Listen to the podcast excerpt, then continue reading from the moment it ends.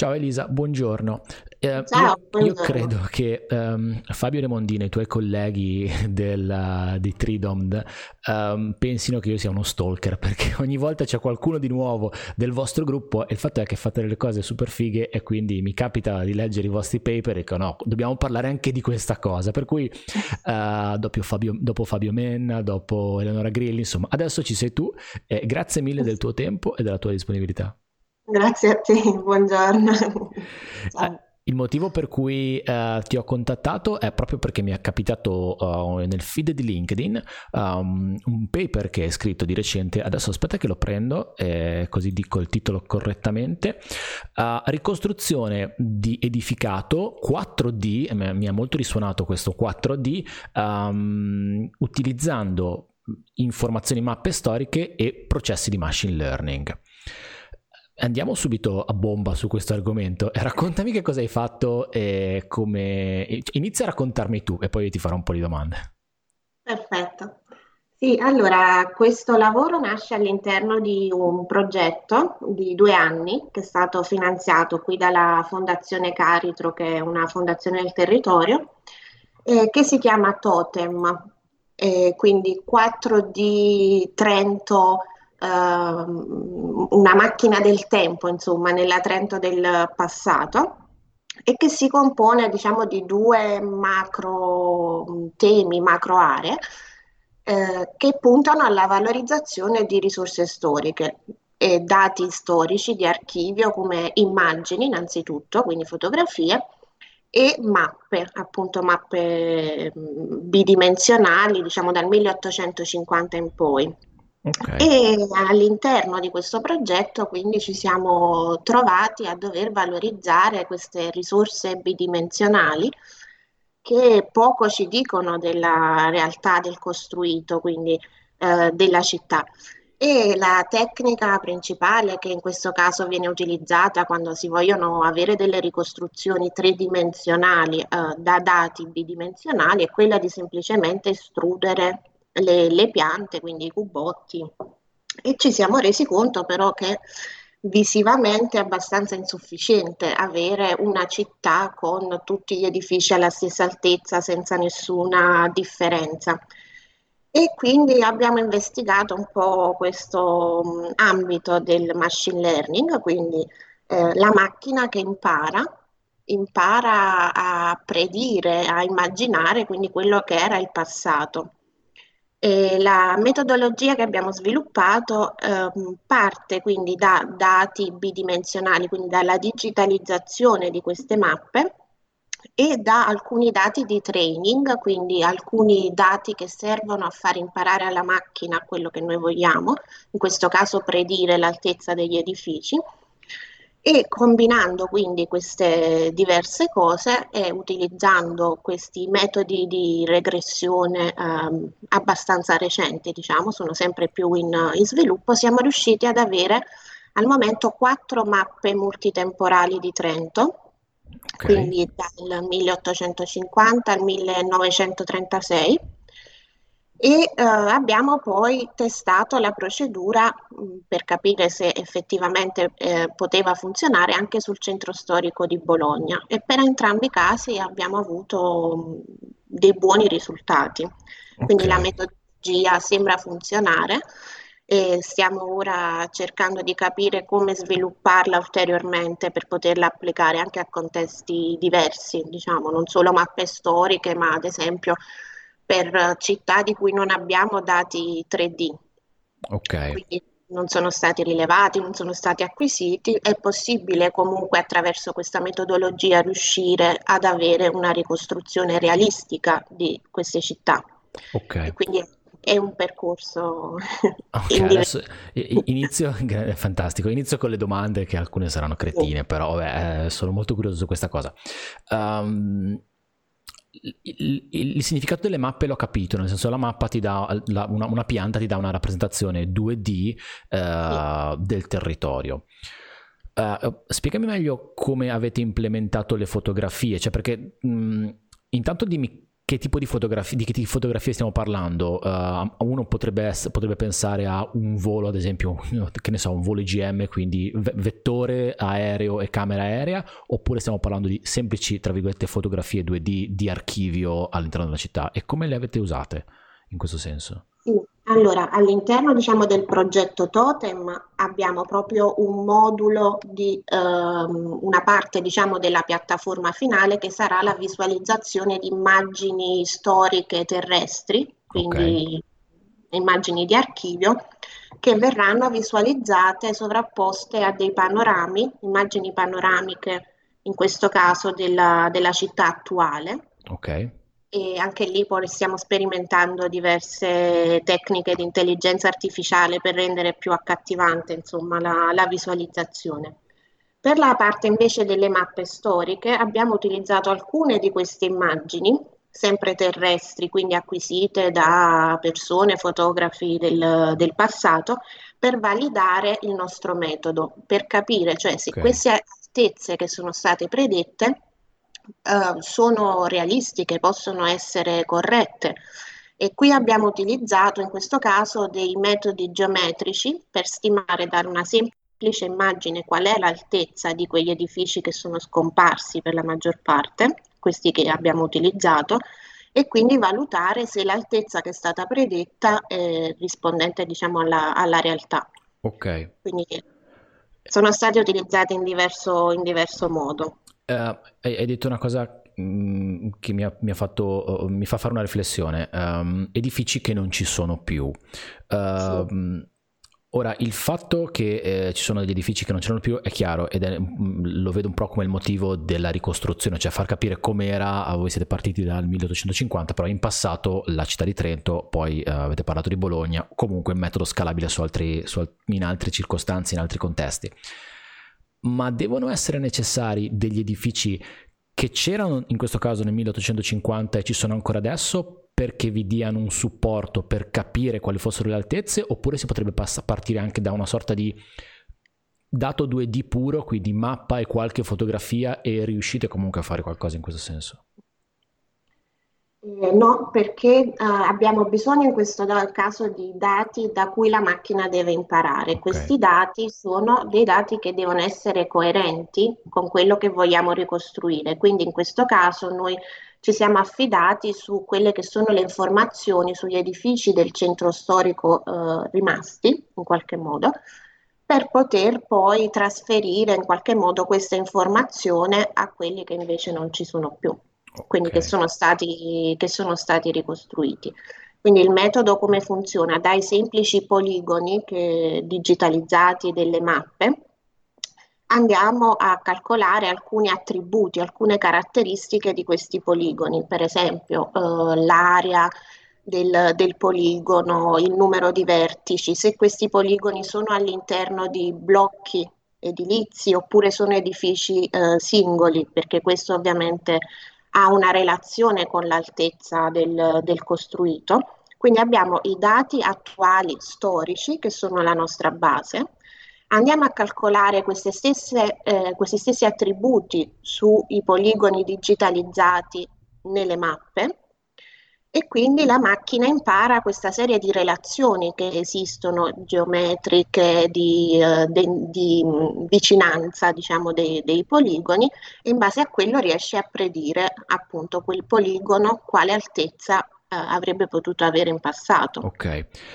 Uh, le, le, macchine, o, o, meglio il machine learning, se ne parla tantissimo in questo periodo sì. ed ha veramente un grandissimo supporto a tutte queste analisi, a queste ricostruzioni. Uh, nel caso del, delle aree urbanizzate italiane capita spessissimo che ci sia un nucleo storico, anche la mia città ha un nucleo storico risalente a parecchi anni fa e poi c'è la periferia o comunque quello che è immediatamente adiacente al nucleo storico che ha delle caratteristiche diverse, anche proprio come spazi, come piante. Eh, in questo caso gli algoritmi lavorano per contesti omogenei oppure una volta che tu hai um, creato, diciamo, hai allenato l'algoritmo, il machine learning funziona sia nel centro storico che nelle aree periferiche? Devi fare delle distinzioni? Com'è la questione in questo caso? Sì, in questo caso andrebbe distinto quindi quello eh, che è congruente in qualche modo è, è quello che è successivo. Per poter predire entrambi significa che nei dati di training, quindi nei dati che noi gli diamo per imparare, abbiamo degli esempi, delle rappresentazioni di entrambi.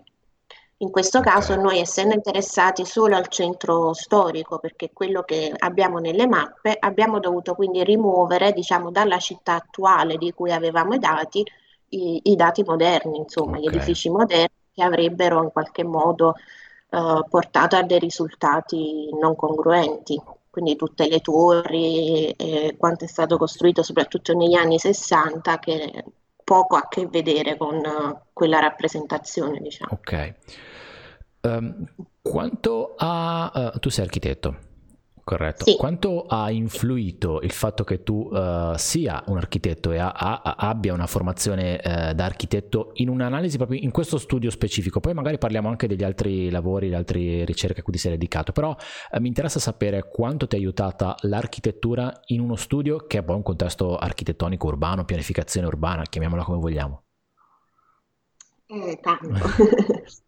tanto perché fa parte della mia formazione, insomma, la, appunto la pianificazione urbanistica, lo studio dei tessuti urbani e, e, e quant'altro. Quindi sì, ora la parte diciamo più informatica, tecnologica è entrata nella, nella mia vita, però la formazione di base, insomma, un po' anche umanistica, è, è importante per, avere, per riuscire a, a, confrontare, insomma, in modo rigoroso quello che si sta ottenendo. Okay. Quindi sì, eh, influisce un po' in tutto. E invece la convivenza di un architetto all'interno di un team dove immagino ci siano molti ingegneri, uh, com'è, come, come vanno le cose?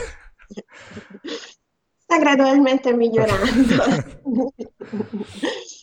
sì, no, è bene, molto bene, perché comunque il gruppo è molto eterogeneo, anche come formazione veniamo da settori tutti un po' diversi che però servono anche a identificare dei, dei problemi, delle tematiche che magari lavorando da soli sarebbe stato impossibile individuare quindi la, diciamo, la forza de, del gruppo secondo me è questa, che riusciamo in qualche modo, a, c'è qualche problema di comunicazione a volte, okay. a volte su delle cose diciamo, specifiche, perché chiaramente non è nella, nelle nostre diverse formazioni, però si riescono sì, a fare anche cose eh, innovative, forse per questo. Ah, cre- credo anch'io, anzi, che l'eterogeneità aiuta tantissimo, un, crei un effetto volano.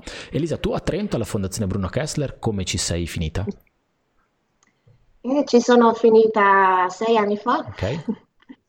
come mh, dottoranda in architettura eh, il dottorato era però all'Università di Napoli, alla Federico II, e ho iniziato con un periodo di tirocinio che poi è, stato abbastanza lungo okay. e quindi più o meno metà del mio percorso è, è stato qui alla fondazione e con Fabio Remondino, il mio responsabile che ha, è stato il co-tutor della, della tesi di dottorato. E poi sono rimasta qui perché mi sono innamorata di Trento. Okay. La tua origine e... quindi è partenopea e quindi da Napoli a Trento? Da Napoli a Trento, okay. da Ercolano però. da Ercolano a Trento e poi ho iniziato a lavorare qui nel gruppo da quasi quattro anni. Ok. E in tempo di, di, Covid le vostre attività che sono, so che sono sempre molto interdisciplinari e anche internazionali, so che vi muovete molto, uh, per esempio quando abbiamo chiacchierato con Fabio Menna, uh, lui occupandosi parecchio anche di ricostruzioni tridimensionali sott'acqua, insomma mi raccontava delle sue attività. Adesso uh, come, come cioè, co- siete confinati, riuscite a muovermi, aspettate che, che si liberino le cose, come funzionano le cose? Sì, al momento da, da un anno siamo mm, praticamente fermi mh, mm, per le attività, diciamo, eh, internazionali, soprattutto le conferenze, viaggi sono annullati. Ok. E, però d'altra parte questo ci ha dato anche un po' più di tempo per stare qui insieme e sviluppare insomma qualcosa di più da, da team, diciamo. Ok. E purtroppo sì, è tutto, è tutto fermo, aspettiamo che si sblocchi la situazione, però chiaramente questa è una parte molto importante del nostro lavoro, viaggiare, scambiare idee e speriamo che presto finisca. Si possa ripartire, assolutamente, penso, lo speriamo tutti per tantissime cose. Uh, torniamo un attimo alla parte tecnica. Mm, allora, Um, vorrei tornare un attimo sullo eh, studio dell'ultimo paper di cui abbiamo parlato prima. Um, domanda che ecco, probabilmente una delle domande cretine che ti avevo anticipato che avrei fatto. Uh, io occupandomi parecchio di um, ricostruzione structure from motion, quindi uh, presa fotogrammetrica di prossimità, mi viene da chiederti se nel vostro studio in qualche modo tramite le immagini che avete uh, recuperato avete utilizzato tecniche structure from motion oppure, oppure no? Il dato è stato soltanto utilizzato per la validazione o per altre informazioni, estraendo, rimanendo proprio sul piano 2D? No, in questo caso siamo rimasti sul piano 2D perché la rappresentazione che volevamo era anche abbastanza, eh, come dire, semplice, non avevamo bisogno di troppi dettagli perché poi su una città intera e su mul- multitemporale chiaramente eh, dovevamo restringere un po' gli obiettivi, quindi per questo progetto non è stato utilizzato, non sono state utilizzate le immagini storiche per ricostruzioni in structure from motion. Ok. No. E da un punto di vista invece proprio della multitemporalità, um, allora mi dicevi che il progetto è ultimato, è ancora in corso, state... Uh, è in corso, in corso. e fino a novembre. Ok, ora... Quando rilasciare insomma le varie piattaforme. La piattaforma web è quella uh, per la realtà aumentata. Diciamo. Ok, ora noi stiamo uh, chiacchierando fine marzo 2021. Um, ehm, avete già... Mh, cioè, è già percepibile il cambiamento del centro storico di Trento uh, nella ricostruzione che avete portato avanti, che avete concluso con l'algoritmo? Ci sono, ci sono delle evidenze, cioè ci sono delle cose che proprio saltano all'occhio o ci sono delle cose che si potevano prevedere e delle cose totalmente inaspettate? Eh, da architetto, dammi il tuo punto di vista su quello che è successo a Trento. Sì, le, i cambiamenti sono stati molti ehm, sulla, proprio sulla struttura urbana, perché era, il centro storico era racchiuso da mura e anche il corso dell'Adige, del fiume, era, era diverso. Eh, nel, nell'Ottocento appunto è stato deviato il corso del fiume e sono state abbattute le mura e questo ha influito sulla, sulla crescita urbana della città ed è, ed è, evidente anche come le nuove eh, formazioni, quindi le, i nuovi tessuti, eh, seguano proprio quello che era il vecchio corso del fiume, appunto le mura. E quindi eh, sì, sono molto, molto evidenti e qualcosa è rimasto in base a quello riusciamo anche a valutare più o meno la credibilità di quello che è stato predetto. E, ehm, a, abbiamo avuto secondo me ri- risultati che sono mm, come dire credibili. Poi chiaramente eh, valutare tutto eh, diventa complesso su quello che non, non c'è più. Assolutamente um, se uno ha la fortuna di accedere a researchgate.net, che è questa grandissima uh, pentola d'oro dove c'è praticamente tutto ormai lo scibile delle pubblicazioni scientifiche, um, in relazione al tuo nome uh, ci sono degli, degli, altri articoli, altri paper ed altre pubblicazioni che um, sono forse più legate a quella che è una, uh, chiamiamola reality capture pura, quindi analisi, trattamento di dati da uh, elaborazione extractor from motion e anche dati da uh, sensori attivi, LIDAR e laser scanning. Um. Ti sei sempre occupato di questo? È partito tutto da qua? Uh, qual è la tua, la tua esperienza in, nell'ambito di queste tecniche e il trattamento di dati che ne derivano? Sì, eh, sì, ho iniziato con questo, eh, quindi con uh, la parte di rilievo puro, rilievo metrologico, soprattutto uh, terrestre okay. in un primo momento. Poi, la, soprattutto ne, negli, ultimi, negli, ultimi, anni, ho cominciato a collaborare, quindi a lavorare anche uh, su dati aerei quindi acquisiti sia da piattaforme eh, aeree appunto con eh, sensori attivi e sensori passivi. E quello forse su cui ho lavorato di più negli ultimi anni è come riuscire ad integrare questi dati. In che senso? Eh, integrare nelle, nelle ricostruzioni. Okay. Ad esempio, Um, una, una, parte grande del lavoro è stata l'integrazione di immagini aeree e terrestri, eh, eh, scusami, UAV e terrestri, um, perché con tecniche fotogrammetriche. Quando hai ovviamente uh, delle immagini acquisite uh, da terra, avrai una risoluzione delle immagini uh, molto più spinta di invece immagini UAV dove chiaramente puoi avere una visione più globale di quello che è l'oggetto, ma la risoluzione è inferiore. Quando i dati uh, vengono processati insieme, spesso questi, le ricostruzioni sono molto uh, rumorose, mm. quindi sono dei dati che vanno in qualche modo um, filtrati. Quindi mh, l'anno scorso avevamo pubblicato un articolo appunto su um, un metodo di filtraggio basato sulla qualità dei punti che vengono ricostruiti per cercare di migliorare la ricostruzione quando si utilizzano questi tipi di dati. Okay. E un approccio simile poi l'abbiamo anche utilizzato per le ricostruzioni uh, da piattaforma aerea, quindi in questo caso però immagini e LiDAR, quindi Uh, come riuscire a, a, migliorare l'integrazione di questi dati, anche in questo caso utilizzando un filtraggio e uh, migliorare in qualche modo il modo in cui si, si, fondono questi dati utilizzando solo i punti migliori, quelli che sono stati ricostruiti meglio. Ok, questo tema è molto interessante. Um, io lavorando in questo campo mi trovo spesso a dover fare i conti, tra virgolette, con questa, questo dualismo fondamentalmente di di dato che poi riguarda però sempre la solita cosa, quindi uh, sensori diversi, ottiche diverse e grandi differenze in termini proprio di ground sampling distance per una fotografia terrestre rispetto a quella da UAV.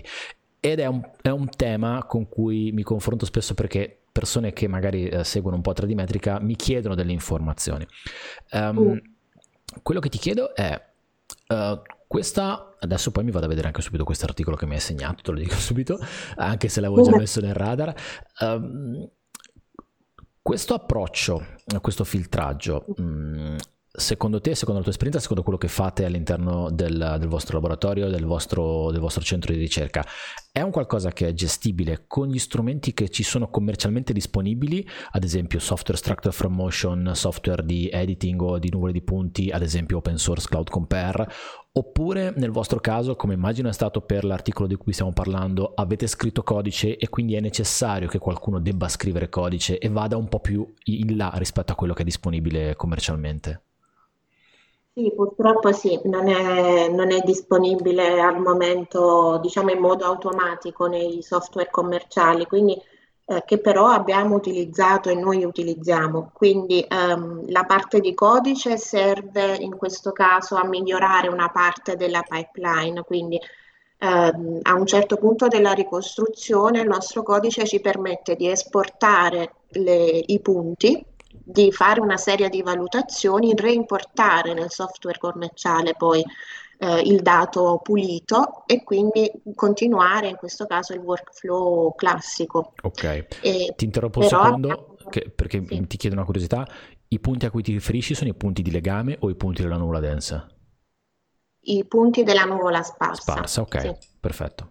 Sparsa, sì, abbiamo lavorato in questo caso sulla nuvola sparsa per le immagini terrestri e UAV. Ok. Um, ti dico quello che, che, faccio io a volte per non incappare in, queste, in questi, che poi non sono problemi, però sono cose che nell'ambito del lavoro di un, di un professionista, di una società, di una realtà che deve dare un, un, un, risultato, spesso ti portano a allungare un po' i tempi. No? Allora, quello che mi sono trovato a fare in alcune situazioni è lavorare principalmente, quando il contesto mi richiedeva principalmente una presa aerea, quindi una presa da UAV, eh, mi sono trovato a in alcuni casi a tenere il drone in mano e scattare delle fotografie ter- pseudo terrestri con il drone in mano, chiaramente a altezze a cui lui non avrebbe potuto volare per motivi di sicurezza, pur di avere il dato uh, del solito tipo, del solito sensore. Questo mi ha permesso di uh, trovare una sorta di compromesso. E, um, sarebbe interessante uh, capire. Um, sarebbe interessante vedere delle, de- delle soluzioni commerciali che possano trattare anche questo tipo di dato. Sì, assolutamente. La- quello che dice è vero, però se hai delle necessità di avere dei dettagli molto elevati perché ti viene richiesto nella, nella parte bassa, l'integrazione è necessaria, quindi bisogna trovare metodi, diciamo, alternativi che al momento non sono disponibili. Ok. Però il nostro codice è eh, pubblico, quindi okay. può, essere, può essere utilizzato. Chiaramente la procedura diventa più lunga di una pipeline normale, però a volte è necessario. Ok, mi viene da pensare che tantissimo lavoro vostro uh, sia prima del, dell'analisi vera e propria dei dati, anche per quanto riguarda l'analisi multitemporale di Trento. Immagino che una volta che avete creato, avete allenato l'algoritmo, una volta che avete creato la base per poter partire con l'algoritmo, il machine learning abbia impiegato un tempo percentualmente ridicolo rispetto a tutto quello che avete fatto prima. Esatto, la preparazione dei dati è sempre la parte più complessa. Con queste tecniche sempre succede. L'algoritmo in sé impiega pochi secondi okay. per dare una predizione, però se i dati non sono corretti, e anche capire quale tipo di dato dargli come training è, è una procedura lunga, insomma, tanti test, tante... Sarebbe interessante eh prevedere una sorta di scalabilità di analisi multitemporali sul, sul, tessuto urbano italiano. Abbiamo delle realtà che secondo me sono incredibili e si sono sviluppate in maniera molto interessante. E, ehm, prevedete una, una, una, sorta di approccio scalabile una volta che avete, avrete consegnato il lavoro? Avete già dei contatti in questo senso? Stiamo cominciando a pensare ad altre realtà su cui testare innanzitutto questo metodo e ehm, poi vedere anche come poterlo in qualche modo espandere. La cosa importante è avere dei dati di partenza mm. delle diverse realtà che a volte non sono disponibili e a volte richiedono molto tempo, quindi la, la digitalizzazione delle mappe, la, i dati catastali che a volte vanno filtrati. Quindi questa è la procedura più lunga, ma sicuramente sarebbe applicabile in diversi contesti. Chiaramente i dati di training devono, ehm, dovranno essere espansi perché il centro storico di Trento non è il centro storico di Napoli, quindi certo. anche in quel caso eh, va definito bene che cosa dargli in pasto, insomma. Assolutamente. Una tua considerazione su um, nuvole di punti da um, sensori attivi, quindi LIDAR e laser scanner terrestre rispetto a quello che ormai riescono a costruire, a ricostruire gli algoritmi structure from motion da immagini, uh, utilizzando anche, parlando proprio di software commerciali, quindi uh, io personalmente ho visto un grande miglioramento delle nuvole di punti da structure from motion rispetto a anche poco tempo fa, anche 4-5 anni fa. Um, tuo, la tua considerazione, visto che lavori tantissimo con questi dati, qual è? Il, il, mio capo dice che lavorare con i laser scanner non è divertente. è un'ottima interpretazione questa. e ha un po', ha un po ragione. Eh, sì, sicuramente anche a livello, a livello qualitativo probabilmente i risultati ormai sono molto simili, eh, però a livello di costi delle diverse tecnologie stiamo su due livelli molto diversi. Sì. E um, anche diciamo, tutta la possibilità poi di intervenire attraverso ecco, il filtraggio o altre cose eh, nel miglioramento della pipeline eh, fotogrammetrica è sicuramente più interessante anche per noi a livello di, di ricerca c'è un mondo di possibilità per migliorare appunto le, le, ricostruzioni e sono sicuramente una tecnologia molto più low cost. Assolutamente. Mi viene da pensare che eh, si riescono a fare delle acquisizioni, delle ricostruzioni pazzesche utilizzando delle camere delle full frame che ormai hanno dei costi comunque veramente accessibili eh, rispetto alla solita soluzione che si potrebbe avere in termini di nuvola di punti densa con un laser scanner che poco che costa comunque ordini di grandezza di diversi. Eh, poi mi piace il vostro approccio sempre improntato a complicare le cose o meglio a risolvere problemi complicati e, e che è proprio tipico della ricerca eh, secondo me è molto, molto interessante. Voi avete contatti um, diretti con il mondo del lavoro, nel senso il, il vostro, la vostra fondazione, il vostro laboratorio, il vostro centro di ricerca um, fa ricerca fine a se stessa, questa è una parola, mi è uscita male, però eh, per, per, per, intenderci, vi vengono commissionate delle attività eh, legate proprio al mondo del lavoro, cioè nell'ambito di commesse, qualcuno che ha un problema da risolvere, quindi chiama voi per risolvere un problema, oppure è una strada che è, è è parallela, quindi andate sulla vostra strada della ricerca.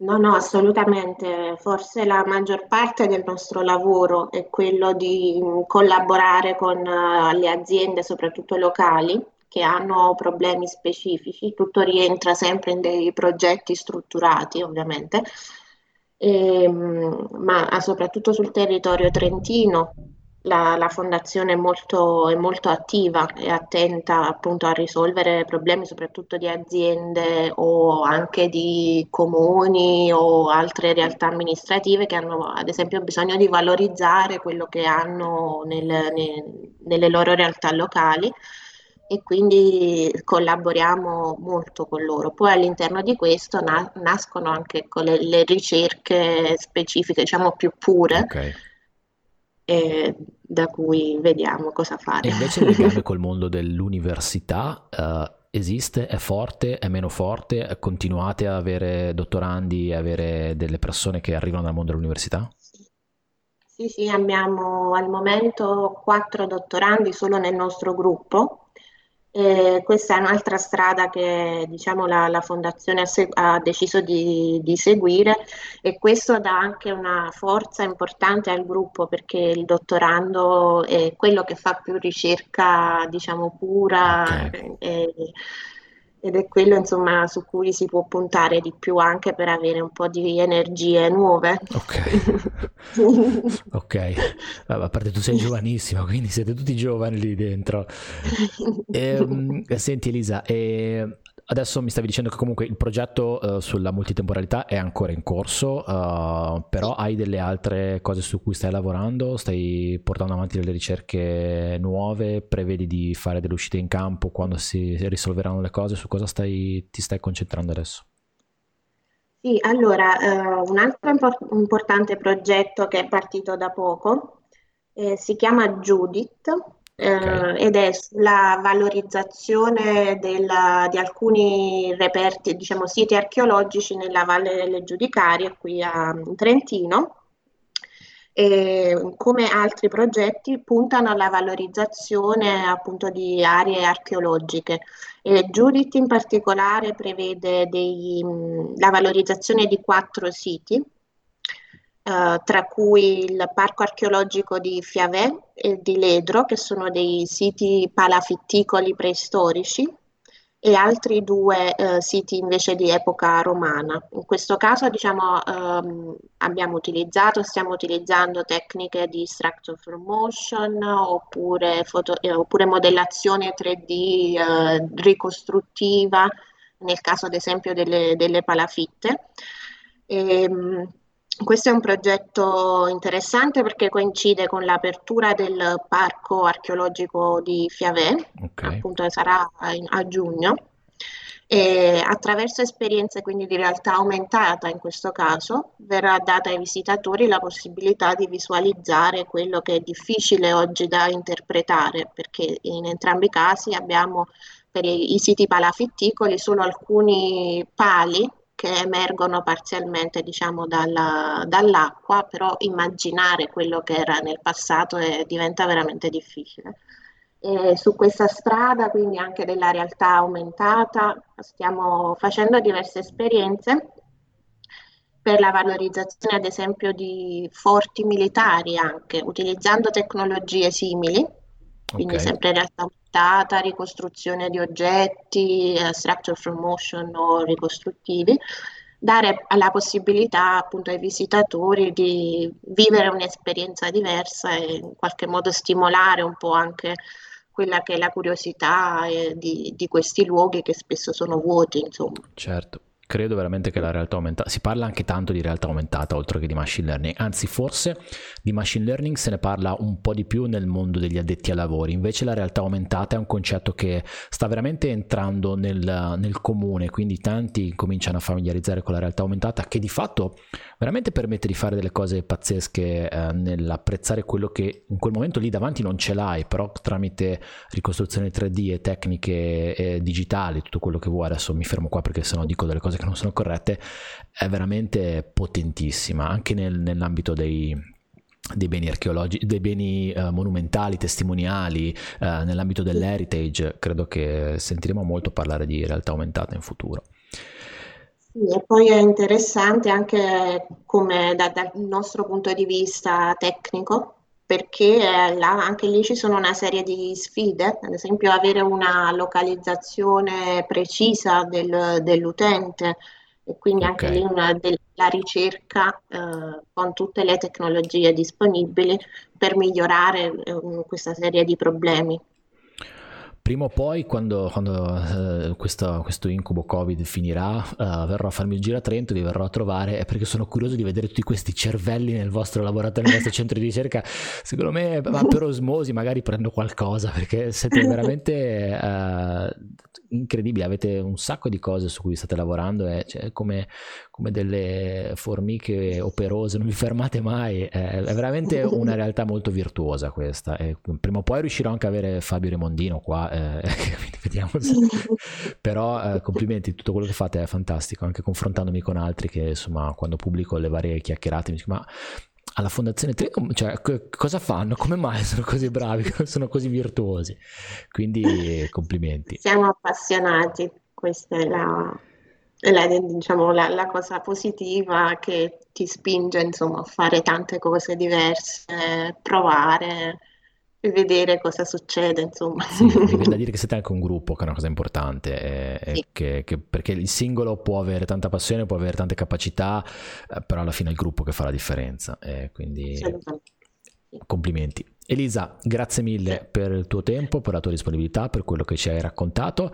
Um, hai dei riferimenti per chi volesse in qualche modo chiederti qualche informazione su multitemporalità o tutto quello di cui abbiamo parlato? Sei attiva su LinkedIn, lasciaci pure se vuoi i tuoi contatti o dove possiamo trovare qualche informazione in più su quello che fate.